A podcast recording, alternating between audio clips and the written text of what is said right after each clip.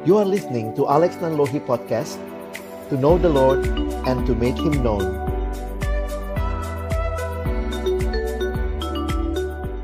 Halo teman-teman, kita lanjut lagi ya Ada pertanyaan apa nih dek? Bagaimana kalau kita memutuskan untuk hidup sendiri, Kak? Gimana tuh? memutuskan untuk hidup sendiri. Setiap bagian hidup perlu keputusan sih ya. Hmm. Termasuk keputusan untuk menikah, memulai relasi, ya. menikah pada akhirnya dan juga keputusan hidup sendiri. Tapi mungkin yang jadi pertanyaan mungkin tujuannya ya. Iya, motivasinya. Motivasinya. Apa yang motivasi mm -mm. untuk mau memutuskan hidup sendiri gitu kan. Karena kalau misalnya begini di Alkitab dijelaskan baik ya menikah untuk kemuliaan Tuhan, untuk memenuhkan memenuhi kehendak Tuhan dan rencana Tuhan. Demikian juga kalau hidup sendiri khususnya di dalam konteks surat 1 Korintus Paulus bilang dia bisa lebih efektif melayani. Hmm. Jadi hidup sendiri dengan sebuah tujuan bisa melayani lebih baik, tentu itu bagus begitu. Tapi gimana?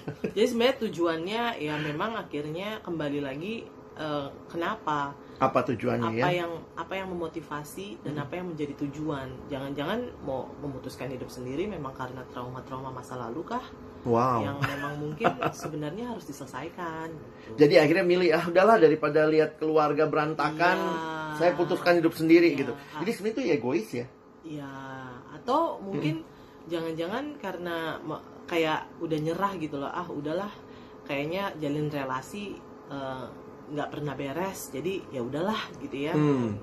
lebih baik hidup sendiri aja atau mungkin ada juga yang ah ribet mikirin keluarga ngapain lah hmm. jadi apa namanya hidup uh, hidup sendiri aja kayaknya lebih nggak ribet, lebih gak ribet saya kayak gitu tapi itu ya jadi kayak pilihan-pilihan itu semuanya harus jelas dulu apa yang jadi motivasi mm -mm. dan kalau kayak alasan-alasan tadi yang uh, eh, KDB bilang itu jadi tujuannya motivasinya. Saya pikir ya kita mesti bergumul ulang apa iya, tujuannya hidup itu, sendiri itu, begitu ya.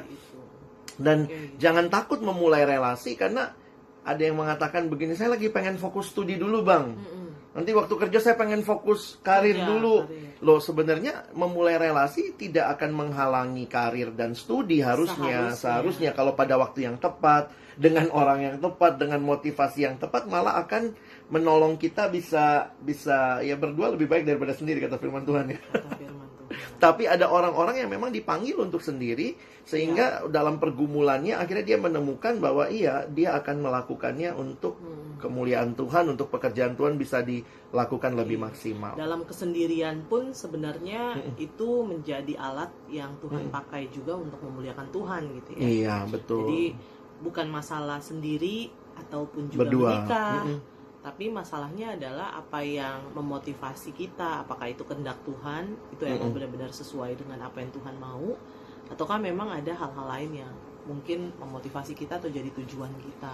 Ada beberapa orang yang saya kenal yang mungkin sudah cukup senior dan mereka belum menikah hingga hari ini, tetap tidak mau menutup kemungkinan untuk pernikahan. Hmm. Jadi istilahnya kalau lagi sendiri ya udah sendiri demi kemuliaan Tuhan. Kalau Tuhan ya mereka bilangnya gini ya mana tahu Tuhan di masa tua berikan getar-getar hmm. itu, saya pikir mari kita terbuka untuk uh, melihat anugerah Tuhan begitu ya tapi bukan berarti akhirnya uh, menikah lebih baik gitu ya iya, enggak tidak. ya maksudnya menikah, menikah ataupun sendiri itu dua-duanya nggak lebih baik kalau Tuhan nggak ada di dalamnya. Jadi yang paling ya? baik adalah pernikahan di dalam Tuhan, Tuhan dan juga sendiri di dalam, di dalam Tuhan. Tuhan karena kita jadi mengerti apa yang jadi kehendak Tuhan. Tapi ya. sendiri dalam hal ini bukan masalah sepi kesepian. Nah itu gitu itu ya, kita akan coba bahas nah, juga itu, tuh ya. Masalah